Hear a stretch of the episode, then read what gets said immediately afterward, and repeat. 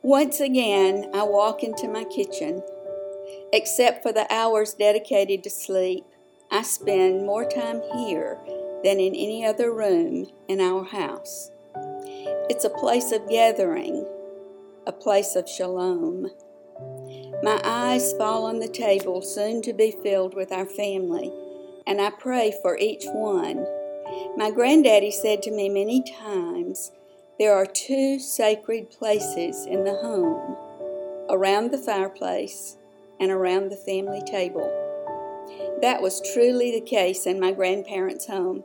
I remember many happy hours spent around both those places, sharing stories of the day and of the past, reading scripture, playing, laughing, praying, and even sometimes breaking into psalms.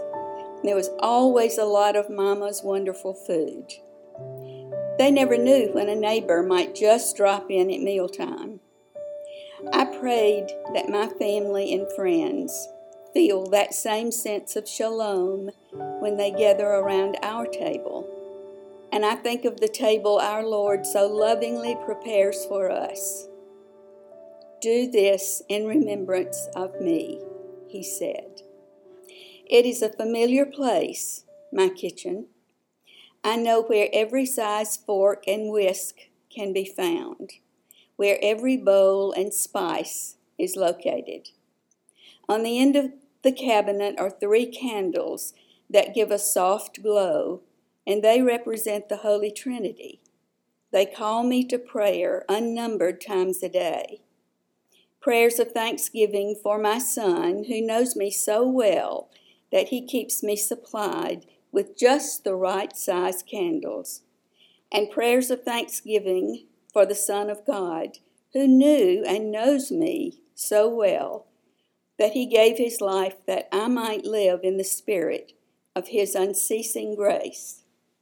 Up on the top of my great-grandmother Parker's pie safe is an egg basket that belonged to my great-great-grandmother Jones, repaired many times from carrying eggs for her large family.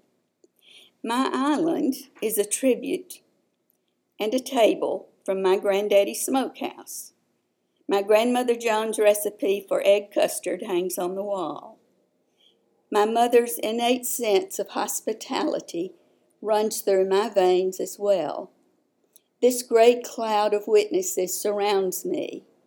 It must be the way the early Christians felt when they heard about the early patriarchs of faith, encouraged, reminded, and a light for their path and ours. Just last week, a friend walked past my shelf of cookbooks and said, "Those books have obviously been put to good use."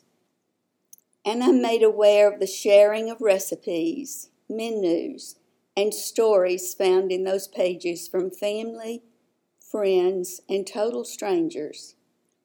They have graced our table for years.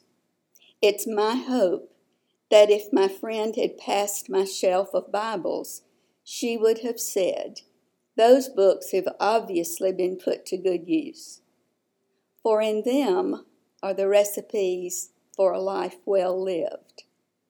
And as I remember, I see our three children around the table, often eating hurriedly before school.